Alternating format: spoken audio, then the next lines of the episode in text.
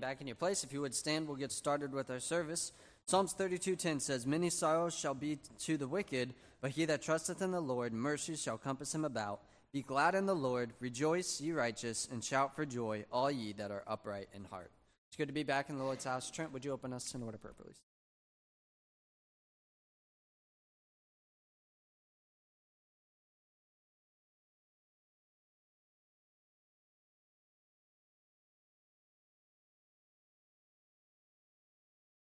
Man, join me in singing page 56 when we all get to heaven.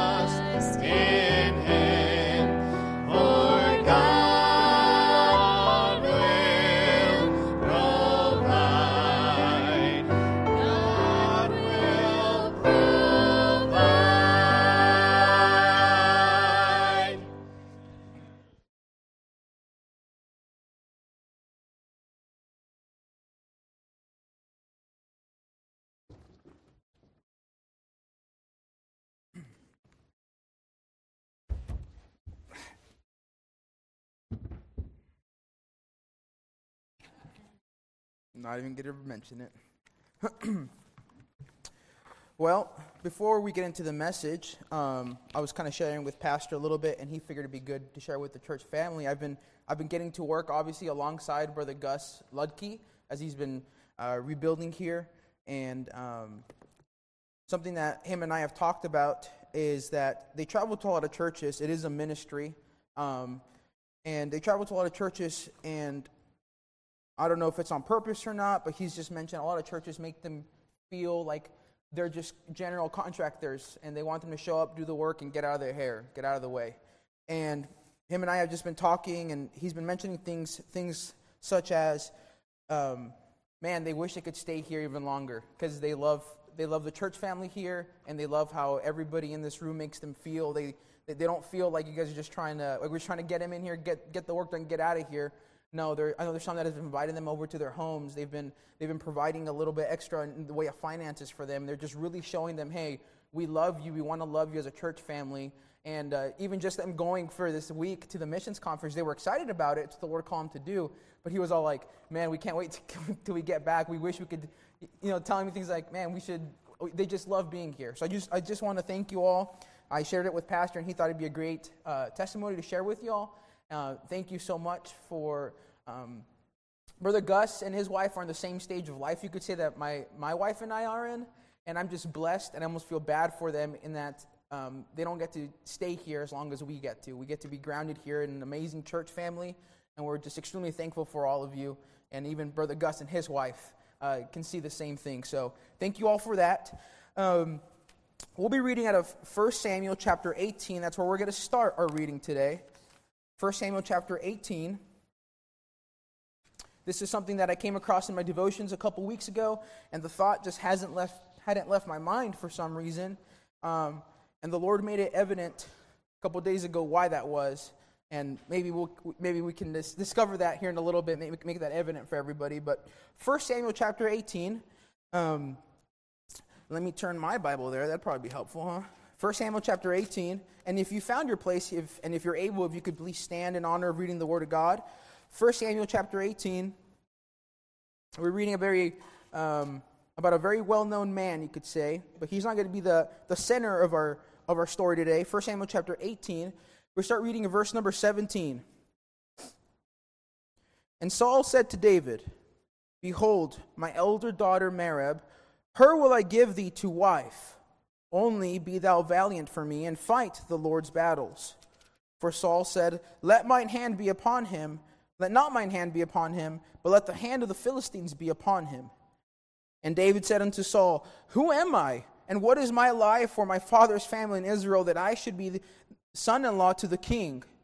But it came to pass at the time when Merab, Saul's daughter, should be given unto David, that she was given unto Adriel, the Meholathite, to wife.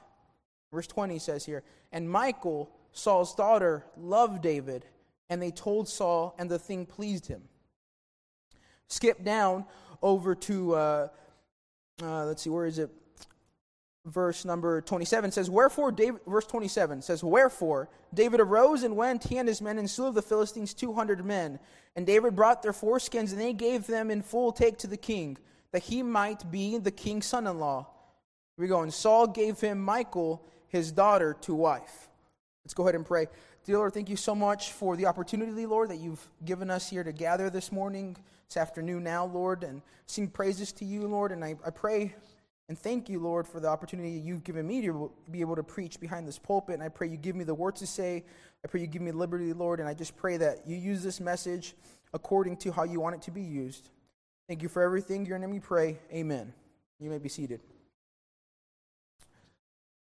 Let me know if, uh, if these stories are familiar to you. Probably be familiar to most women because at some point they were little girls, and maybe there's some teenage girls who were also younger, and maybe some, you know, us boys, us men, we can't say we don't know of these because we either have sisters or moms or daughters, and we'd be familiar with these. There was a, a young girl, she grew up, this is a story, okay? A young girl grew up with an evil stepmother and stepsisters. They wouldn't let her go to the prince's ball but her fairy godmother made it happen with magic. She danced with the prince and they fell in love. Since she had to leave by midnight, she ran and lost one, her, one slipper. The prince found the slipper and searched for her. After he found her, they were married and lived happily ever after. Cinderella. Cute, right? Here's another one.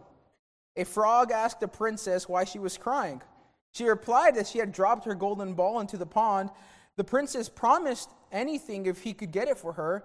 The frog got the ball for her and asked to eat from her plate, live in the castle, and that she be his friend. She agreed, and the frog turned into a prince as he had been under a spell from a witch. They were married and lived happily ever after. Uh, That's a little different than the, than the typical Princess and the Frog, right? Uh, here's one. A princess was born, and an old fairy placed a spell that she would prick her, she would prick her finger on the spindle when she was 16 and die. The good fairies made another spell so that she would only sleep for a 100 years, and a prince would awaken her. Eventually, the prince came along and gave her a kiss, and she, she was she awoke. They got married and lived happily ever after. Sleeping Beauty, right? We all know these, these fairy tales, these very sweet, and you know they were written a long time ago. Disney comes and remakes them. These, these are fairy tales. They're sweet stories. Um, well, whatever. I'm gonna get on that. But anyway, I'm gonna be telling us all. I'm gonna kind of try and guide us through another story. And this wasn't made up. This wasn't written by some man with an imagination. No, this is this was a true account found in the Word of God. You could say it almost starts off like one of these stories that will end up in happily ever after. But spoiler alert, and we'll get there eventually in the sermon, it doesn't end in happily ever after. So, the passage we read, a little background to that, we back up a little bit. We have two very main characters in the book, in the Old Testament, you could say, or that the two very prominent characters. We have the man Saul, King Saul, uh, not in God's will, and we have David, a young man chosen by God. And at this point, David had already gone out and slain the, the famous Goliath, uh, uh, somebody who was threatening the, the nation of Israel. He was cursing God's name. It was, as David was out there, he was the only brave young man who, who would stand up to this man who was defying their God. He slew Goliath. We know that story. At some point here, David's um, maybe his, his, the way that society viewed him culture, he kind of started rising in popularity. His, his, his military prowess was also kind of growing. And at some point, we know Saul got a little jealous. He, he didn't like this, this young guy, David. He, he, it, was, it was a threat to him, to his kingdom, to, to his rule. But they're not the main characters of, of this fairy tale, you could say, of this story. No, the main character of this fairy tale, of this story, is Michal, Saul's daughter. You could say the princess. She's our princess for this story. She's our princess for this fairy tale, Michal. And it was told David back when he slew Goliath that, that whoever killed this, this, this giant, that the, the king would reward him with many riches and, and his family would be free. They wouldn't have to pay taxes, in other words. Not only that, but they'd get to marry the king's daughter. And it, it wasn't Michal. Michal wasn't the oldest. There was another elder daughter. And, and, and David did. He, he did what was required to, to, to get these, these rewards, but we see that Saul gave the elder daughter to somebody else. Um, David did push back a little bit. He's like, "Who am I? I'm just I'm just a humble nobody. I, I can't des- I don't deserve to marry your daughter." So so Saul takes his eldest daughter and get, marries her off to somebody else. And then in verse 20 we get introduced to the main princess, you could say, of our fairy tale. And Michal, Saul's daughter, loved David. She loved David. And I can imagine uh, she, she's the princess. Um, you know, her father Saul, she, she probably, I'm just imagining living in some sort of castle, and she's just a princess dreaming of love, right? Well, what young girl doesn't?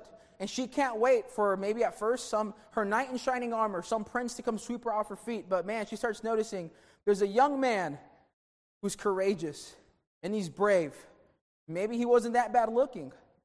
And he, he, she sees him coming around the, the, where she lives a little more and more. And maybe she's sitting out her window and sees David walking in after slaying Goliath or maybe another, another military victory. And she's like, wow, who is that? She, she starts hearing of this, of this young boy, David. He was a nobody, he wasn't royalty. He, he, he was a son of Jesse. Who, who is this David? He catches her eye. She starts falling in love with him. She's just a young princess, fall in love with this boy. You could say, the pauper, the he's not coming from royalty, but our marriage could never be. I'm just I'm just a poor pauper boy, you know. Maybe I'm, I'm thinking of that scenario in my head. Here's, here's, here's, here's Michal, the princess. The, the daughter of Saul falls in love with a young man, David. Seems God's hand is upon this young man, and she's in love with him. And maybe she, she hears that, man, David did what would be required for him to marry my eldest, my older sister. Oh man, the heartbreak. My older sister could be married to this to the to the man of my dreams. But then man, she rejoices in her heart. Saul gave her away to another man. There's probably still hope. There's probably still hope. But again, we still have these two prominent characters, Saul and David. Saul, being jealous of David, starts to come up with a, with a plan to get rid of this, this nuisance, this, this, per, this man who's threatening his kingdom, his rule. And, and his own selfish jealousy leads him to, to use, he hears about Michal being in love with David and says, you know what, I can use that. If I can get them married together, maybe she'll be, maybe she can cause him to stumble. Maybe, maybe I can use her love for him as a way to finally dispose of this young man, David. And he, and, and he says, okay. He tells David, why don't you become my son in law, David? That'd be great. And Saul even tells his servants, why don't you go butter David up and tell him how great it'd be if you became the king's son in law? And, and tell him how awesome that would be. Remember, David was a humble man. He didn't think he was worthy of marrying the daughter of the king, of marrying a princess. And, and, and, and Saul tells servants, why don't you go tell David, I don't want a dowry, money. You know, that, that's how they would, that's how that's how the exchanges would go back then for, for a wife. You, you, you pay the dad a dowry, but he said, I don't want money. What I want is I want you to go kill 100 Philistines. And, and, and the servants go and tell David this, and David says, You know what? I like, I like the sound of that. So David goes in his military might, he kills 100 Philistines. You know what? Go the extra mile, he kills an extra 100. And Michal's probably twirling her hair, thinking, Oh, there rode David off. He's going to go kill 100 Philistines for me. And he comes back with 200 dead. And he's like, Oh, David did all that for me. She's in love with this man. The princess and the boy who didn't come from royalty could actually be happening. And we see that Saul had sent David to the Philistines hoping that they would kill him, but David prevailed. As David comes rushing back, probably I'm imagining a white horse with a banner and there's music playing and his hair is blowing in the wind. And Michal was out looking out the window seeing him. She's like, Oh, David, there he comes.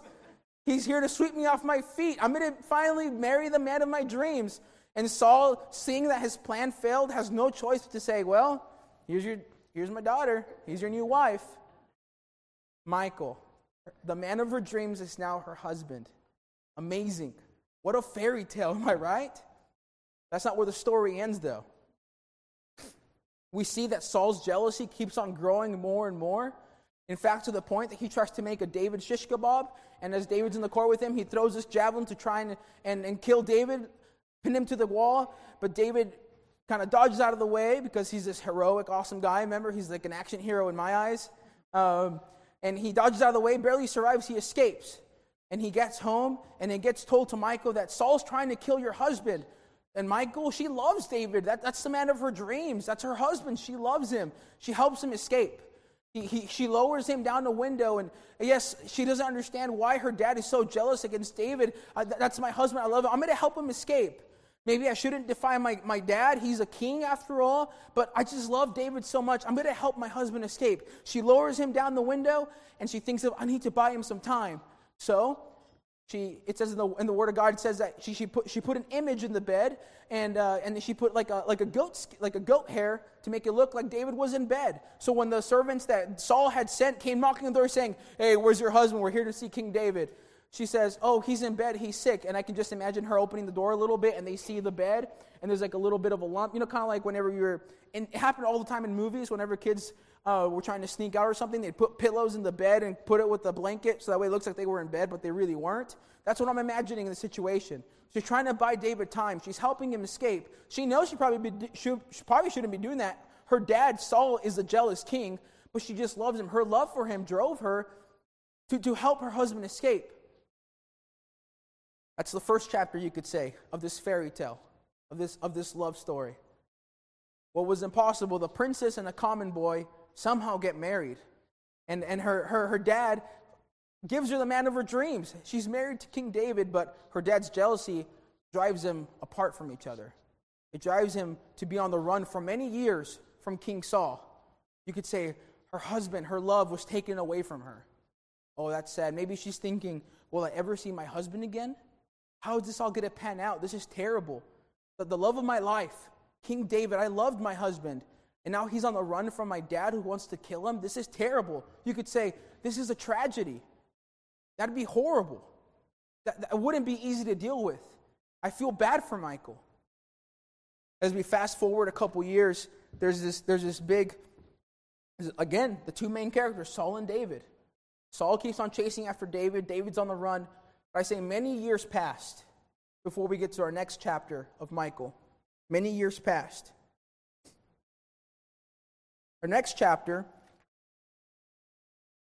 Saul is off the scene. He passed away. He's dead. David is sort of coming, coming to the place where God has called him to be the, the next king. He's kind of gaining that power, he's gaining the favor of the people. Saul's dead. David's gaining power. Another political issue, you could say, there was a lot of politics in the, in, in, the Old Testament. Another political issue between a man named Abner, which we went into this, and he, uh, he got called out for doing something by a man named um, um, Ish, Ishbosheth, and Abner didn't like it. So he says, You know what? I'm going to go help King David. So he goes to King David, and King David says, Okay, I'll help you on one condition.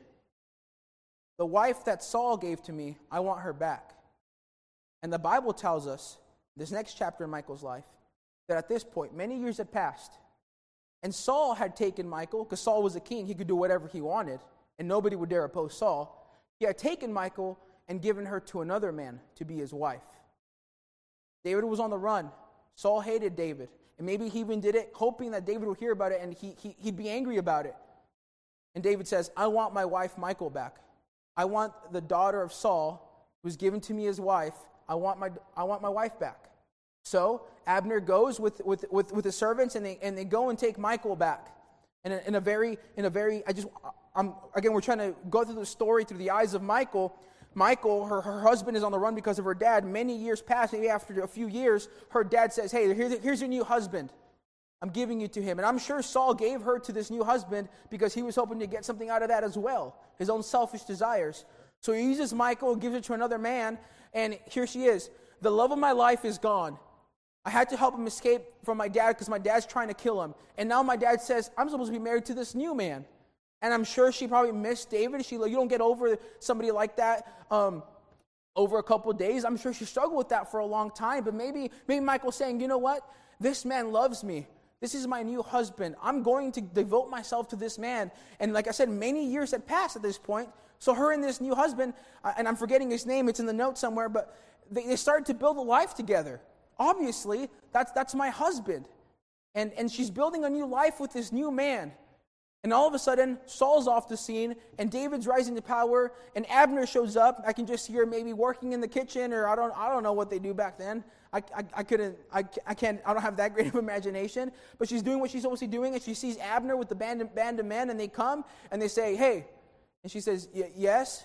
Uh, she said, hey, remember David, your first husband? We're going to take you back to him. He wants you back. Can you imagine? Her life is flipped over again. First, she's taken from her, her first husband. She builds a life with her new husband. David comes back and says, I want, you, I want you back. They come and take her back to give her back to David.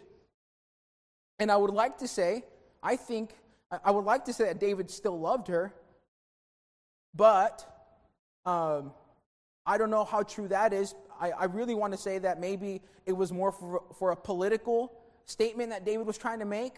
That, look, I'm rising to power now. All the things that Saul had control over are under my control now. And you say, what makes you say that? Well, if you remember, um, God never actually, uh, God never told the kings it was okay for them to marry multiple wives. But while David was out running away from Saul, it says that he married Abigail and he married Ahinoam, two other women he took for him as their wives.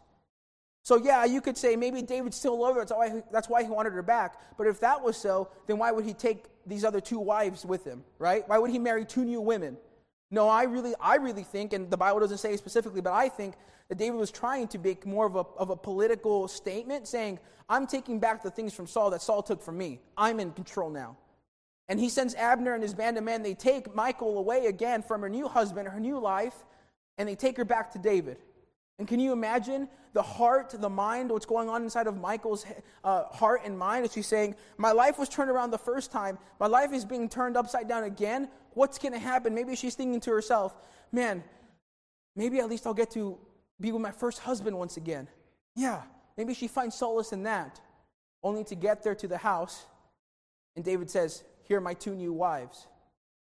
You have to share the love with me with these two new wives. And I know David is referred to as the Bible as a man after God's own heart, but everybody makes mistakes. And I, I hope that you don't take me as a, a condemning David, because uh, it's going to sound like that all throughout the message. But David wasn't perfect. He was a human being just like the rest of us, and he messed up. And Michal turned her life upside got, her life was turned upside down twice. She, she shows up back to be David's wife again, kind of in a political statement, and she has to share the attention and love of David with two other women and some concubines? Are you kidding me? Imagine the heartbreak. Wow. You could say, that's tragedy. That's tragic. This isn't panning out to be your typical fairy tale. I was supposed to be a prince, princess, married to a, to a courageous white knight. He went and killed 200 Philistines for me. We were supposed to live happily ever after. What's going on? This is a, this is a tragedy. It's sad. It's a little depressing. It is. And then we get to the next chapter. And this is, this is the part that I had, I had read in my devotions that really stuck out to me. And it'll be in 2 Samuel chapter 6. 2 Samuel, 2 Samuel chapter 6. In the beginning of the chapter, chapter 6, David knows he, he, he, he wants to make things right, so he wants to bring the ark of the Lord, the ark of the covenant, back to Jerusalem. And in the beginning, we won't read that. He, he does it the wrong way. Sadly, it cost a man his life because they were carrying it by a cart. They were supposed to be carrying it with the priest, but we won't get into that right now. David corrects his mistakes, and, and they're finally getting the ark back to Jerusalem, back to the tabernacle where it belongs. Yes, David's making things right. This is awesome. The Ark of God, the Ark of the Covenant, is finally back among the covenant people, right where it belongs. And as David's bringing the Ark up, it says in our passage here, um, 2 Samuel chapter 6, it says in verse 12, um, uh, let me see here. Make sure I got the right one. Yep. 2 Samuel chapter, chapter 6, verse 12. And it was told King David, saying, The Lord hath blessed the house of Obed anyway, and all the and all that pertaineth to him because of the ark of God. So David went and brought up the ark from God, the ark of God from the house of that guy again, into the city of David with gladness. And it was so, here we go, that when they that bear the ark of the Lord had gone six paces, he sacrificed oxen and fatlings. Here we go, verse 14. And David danced before the Lord with all his might, and David was girded with a linen ephod. So David and all the house of Israel brought up the ark of the Lord with shouting and with sound of the trumpet. And as the ark of the Lord came into the city of David, we'll pause there for a little bit. You see, David, they're bringing back the ark, and everybody's shouting. It says David's dancing with all his might, with all his might. And I'm not okay. A lot of people read into the whole dancing part. I would just say this it's not the dancing as we know it nowadays. It was more of a, I'm so joyous and excited. He's jumping around, flailing, flailing around in worship to God. It, it's rejoicing. It's not the sensual dancing that we think of nowadays, okay? God's not condoning that kind of dancing in public like that. No, David is so excited that the ark of God is finally back in Jerusalem where it belongs that he and the rest of the people following in suit, he's shouting and dancing and they're shouting and playing trumpets. And it seems like the whole city is having a giant festival, a giant party. Yes, the ark of God is finally back among the people. Yes, he's dancing around. Here's another chapter of this fairy tale with Michal. It says, verse 16. And as the ark of the Lord came into the city of David, Michal, Saul's daughter, looked through a window and saw King David leaping and dancing before the Lord. Here we go. And she despised him in her heart. Here we have Princess Michal. At one point, was staring out that window, dreaming that she could maybe one day marry this, this young, courageous man, David. Now she's looking out that window, seeing King David rejoicing for the ark of the Lord and she despises him. She hates him. She has a disdain for him in her heart. Sad. Verse 17, and they brought in the ark of the Lord and set it in its place in the midst of the tabernacle that David had pitched for it. And David offered burnt offerings and peace offerings before the Lord. And as soon as David had made an end of offering burnt offerings and peace offerings, he blessed the people in the name of the Lord. So they take the ark, they put it in the tabernacle, and, and David makes offerings and he blesses the people. And he dealt among all the people, even among the whole multitude of Israel, as well to the women as men, to everyone a cake of bread and a good piece of flesh. They're Baptists, they're eating here, and a flagon of wine. So all the people departed, everyone to their house. The whole city just had this huge party, this huge festival, because the ark of God was finally back. And amongst all this, we see Michal sitting, looking out a window, despising her husband. She's mad at him, she hates him.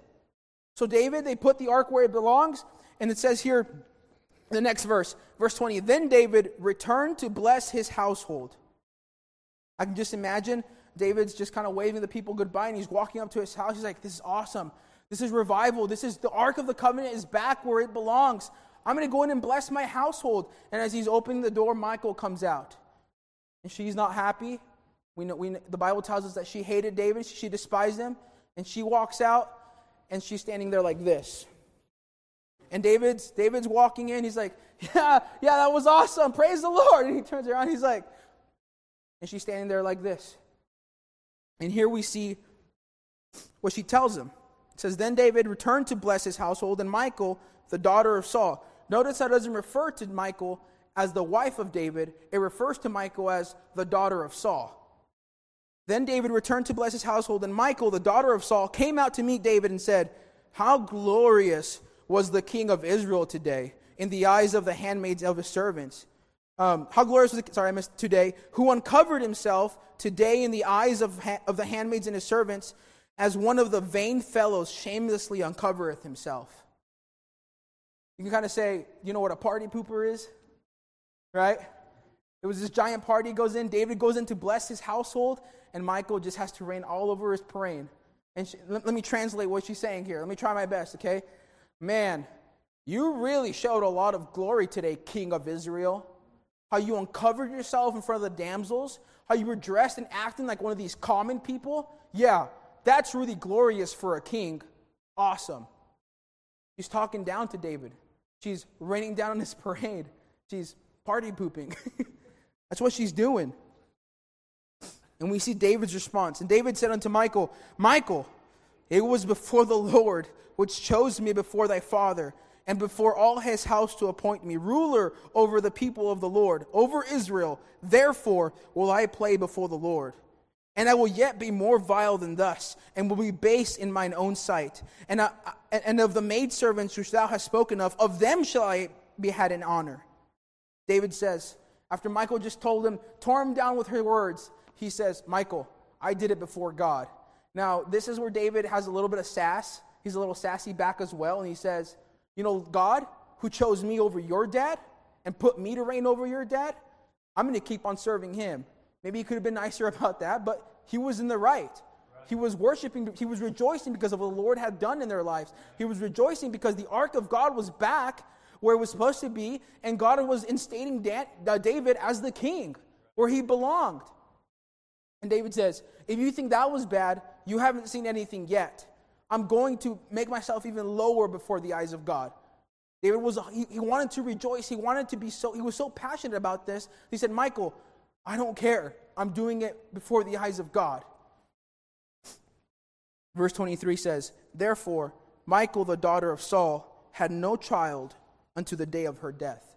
Now, I can't find a verse that says that God cursed her, that God shut up her womb, because that's possible. It could also just be the fact that maybe this drew them apart from each other, that David wanted nothing to do with her, and because of that, they never had children again. Either way, it says Michal never had children until the day of her death. So, here we go. Started off as a fairy tale, a perfect start. Princess and the pauper, a marriage that could never be. But yet, she marries the boy David. She loves him, helps him escape her really mean dad, her jealous father. Her world gets turned upside down when they're separated, but she's given to another man. She says, Well, she, she starts making a life with this new husband. David, in a, in a, in a um, while he was running away from Saul, marries two other women, and, and it maybe in a political statement says, I want Michal back. Michal has to come back and share the attention and love between other women and, and David. And then, as David's bringing up the Ark of the Covenant, a great party, a great festival, a great rejoicing is made because the Ark of the Covenant is back where it belongs. Everybody in the city was rejoicing except one person, except Michal. And yeah, it was tragic what happened with David when she was younger. It was a tragedy. The story is kind of depressing. And yeah, it was tragic that she was given to a new man. And it was tragic again that her new life was also turned upside down when David said, I want you back. And it was really tragic that she got home and she has she realized, man, my husband has two other wives and concubines. This is great. That's tragic. That's tragedy. That's sad, depressing. This isn't a typical fairy tale that we read nowadays, right?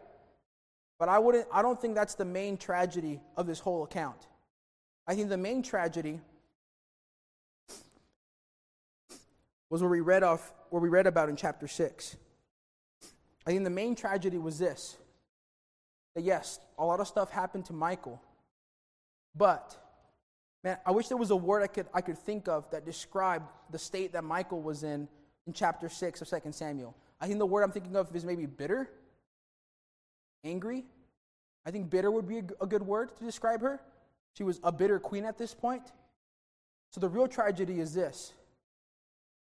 While the Ark of the Covenant was being brought back into Jerusalem where it belongs, because remember, the Ark of the Covenant represented the literal presence of God. And the Ark of the Covenant brought blessings to whoever, to the nation of Israel. The ark of God was literally the presence, was a picture of the presence of God in their lives. And literally, they were bringing back the very presence of God into their nation once again. You could say this it was a revival going on. And everybody was into it except for one person, Michal. And it may be that the tragedies she had gone through in her life, and yes, they were tragic, and I'm not trying to downplay those, but I think those tragedies made her a bitter person. And that bitterness she had in her heart, because that's evident in the way she, she hated Dan, David, that bitterness in her heart blinded her to the presence of God in Jerusalem again. That bitterness in her heart that grew in her heart from the tragedies of her life blinded her to the presence of God. She couldn't rejoice with everybody else. Why? Because she was too focused on the tragedy of her life and not on the presence of God, not on the ark of God being back in Jerusalem among this covenant people. Now, I do want to kind of go off a little bit here and say this. There's a lesson we can learn from, da- from David as well. Okay? We just came off from a revival, Brother Wells, and it happens throughout the year many times. People get fired up. As you walk with God, God convicts you and says, you know what? I want to bring revival into your life. And that's what David was experiencing. They were experiencing revival. And maybe I can apply it this way, as, as far as maybe we can learn something from David, is you know what? There's going to be Michals in your life that when you're experiencing great revival and you're rejoicing and you're wanting to dance for the Lord, you're trying to do great things for Him, God has lit a new flame in your heart again to serve Him and to worship Him. There's going to be a Michal, and it could be your wife, it could be your husband, it could be your parents, it could be your kids, family members, friends, it could be people sitting across the pew from you that come and say, Oh, yeah, yeah, that, that what a glorious king. They come and reign all over your parade.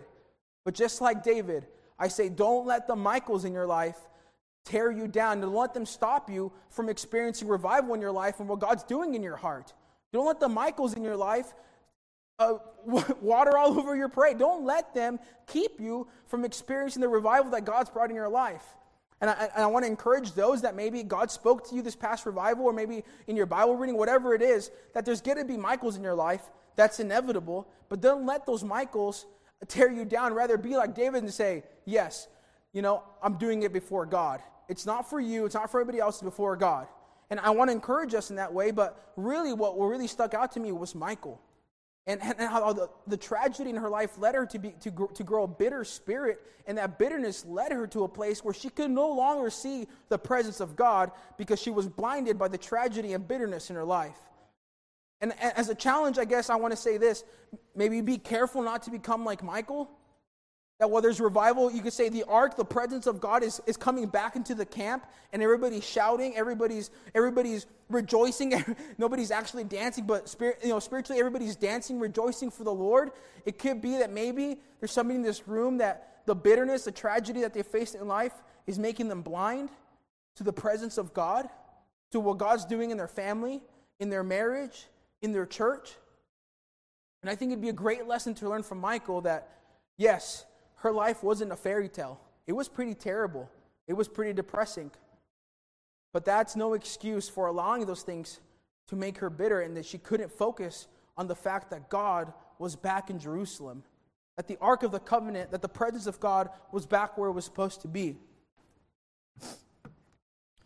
Michal, because of her bitterness, lives the rest of her life, and you know it says that she couldn't have kids for the rest of. Uh, she didn't have. She didn't bear no child until the day of her death.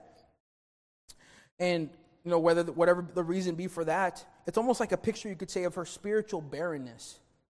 That bitterness led her to be spiritually barren for the rest of her life. michal because of her bitterness, lived the, lived the rest of her life in spiritual barrenness. We see that she could not only just see, she could not see past her bitterness and experience the presence of God, which would have led her to rejoice with the people and her husband. You see, she had no more children. It was a picture of her spiritual barrenness. And like I said earlier, I don't want to downplay what happened in Michal's life, and I don't want to downplay what happens in people's lives.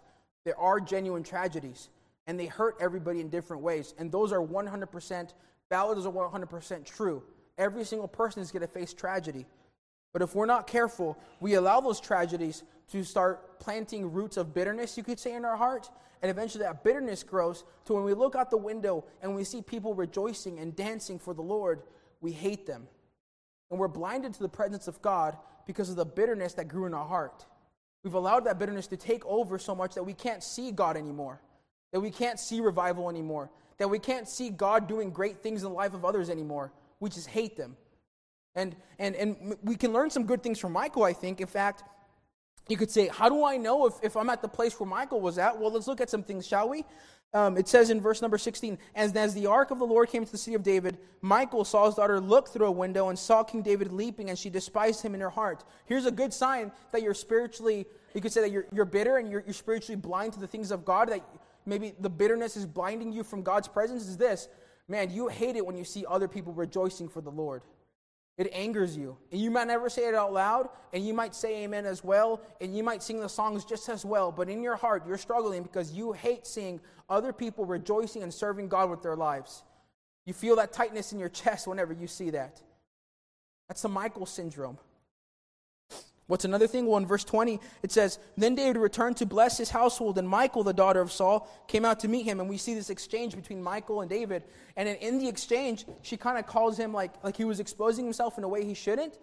And that's not true at all, because David was modest. We can read into the stuff, but M- David was modestly covered the whole time. He never did anything that was inappropriate.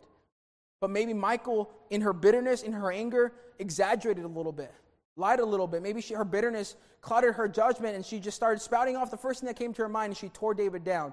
You say, how do, how do I know if I'm being like Michal? How do I know if the bitterness has blinded me to, to, the, to revival from God? Well, do you like tearing others down? Maybe not to their face, but could you imagine?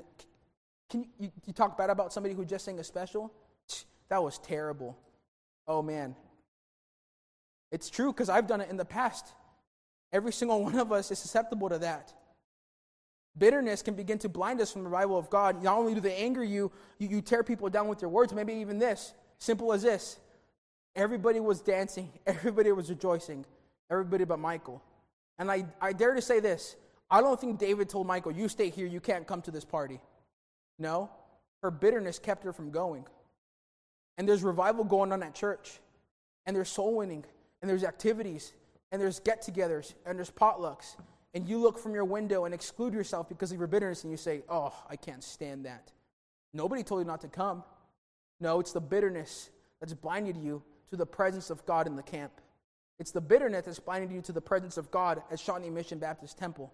It's the bitterness in your life that's blinded you to the presence of God in your family, in your marriage. It's evident, right? It happens to every single one of us, one of us if we're not careful. And maybe some more practical examples. This person surrenders their life to God again. Oh, yeah, I've seen that before. Whatever. Good luck. Hmm. I don't think that's the right attitude to have, is it? Yeah, they're all doing that, but I don't want to be a part of that. They're annoying. Hmm. I wonder what brought that on. If we're not careful, Now, again, I, I, I want to be very careful with this. I'm not meaning to downplay the tragedies that happen in everybody's lives. Those 100% are, are there and they hurt. But if we're not careful, we allow those tragedies to plant those roots of bitterness in our life, and it'll lead us to a place where we can no longer see the presence of God in our lives, the presence of God at church, the presence of God in our families. And all we see is the tragedy and the bitterness. And we're angry and we exclude ourselves from people, but rather God's wanting us to join in on the rejoicing, to join in on the revival, to be like David. That was just something the Lord spoke to me, and um, I pray it would be a blessing to somebody because if we're not careful, every single one of us can be susceptible to the Michal syndrome. And yes, it didn't. It started off as a fairy tale. It didn't end that way. And, and maybe it's not safe in every negative story of the Bible to think, oh, what if this wouldn't have happened? But just think with me. What if Michal would have had a different attitude at this point? Could it have ended that fairy tale ending once again? Or was it her bitterness that left the story where it was?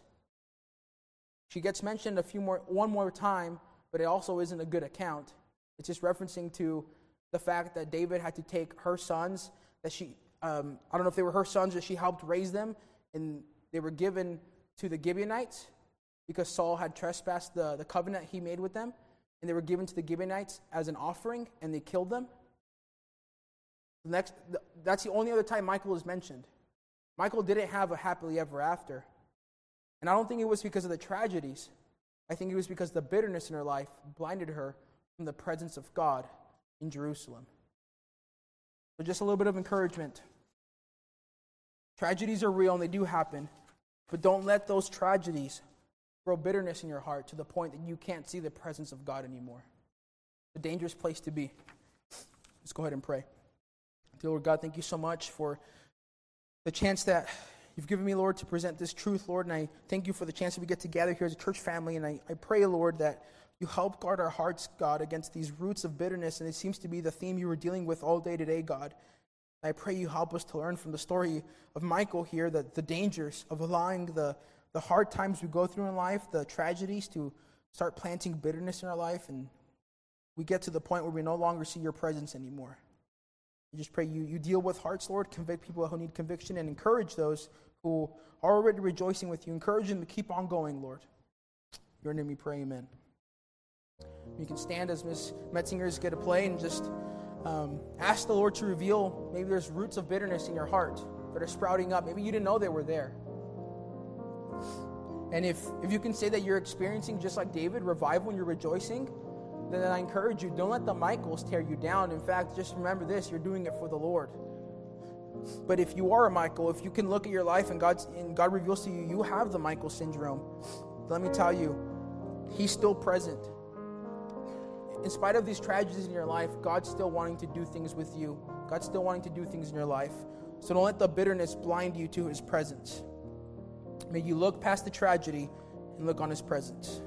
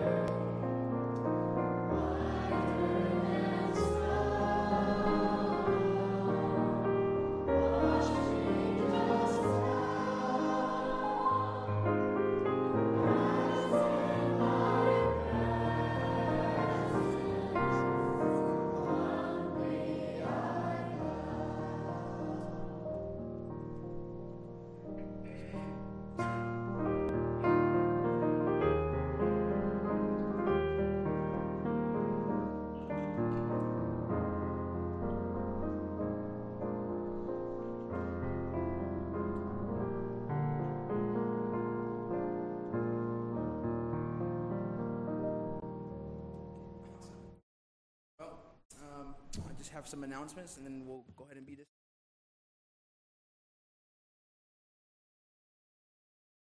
We uh, we had the revival already, so we don't have to announce that. But that was a blessing, and like Pastor says, thank you all who, to to all those who were faithful. And we will be starting teen class this Wednesday, finally October fourth. I know we've been pushing that off, I think, for about a month, but it's all starting to calm down, so we're thankful for that. Um, outreach October seventh. Mark your calendars for that. We have a ladies' meeting on October 19th. There'll be details to come. And then we do have the all nighter, Pray for Me, on Friday, October 27th.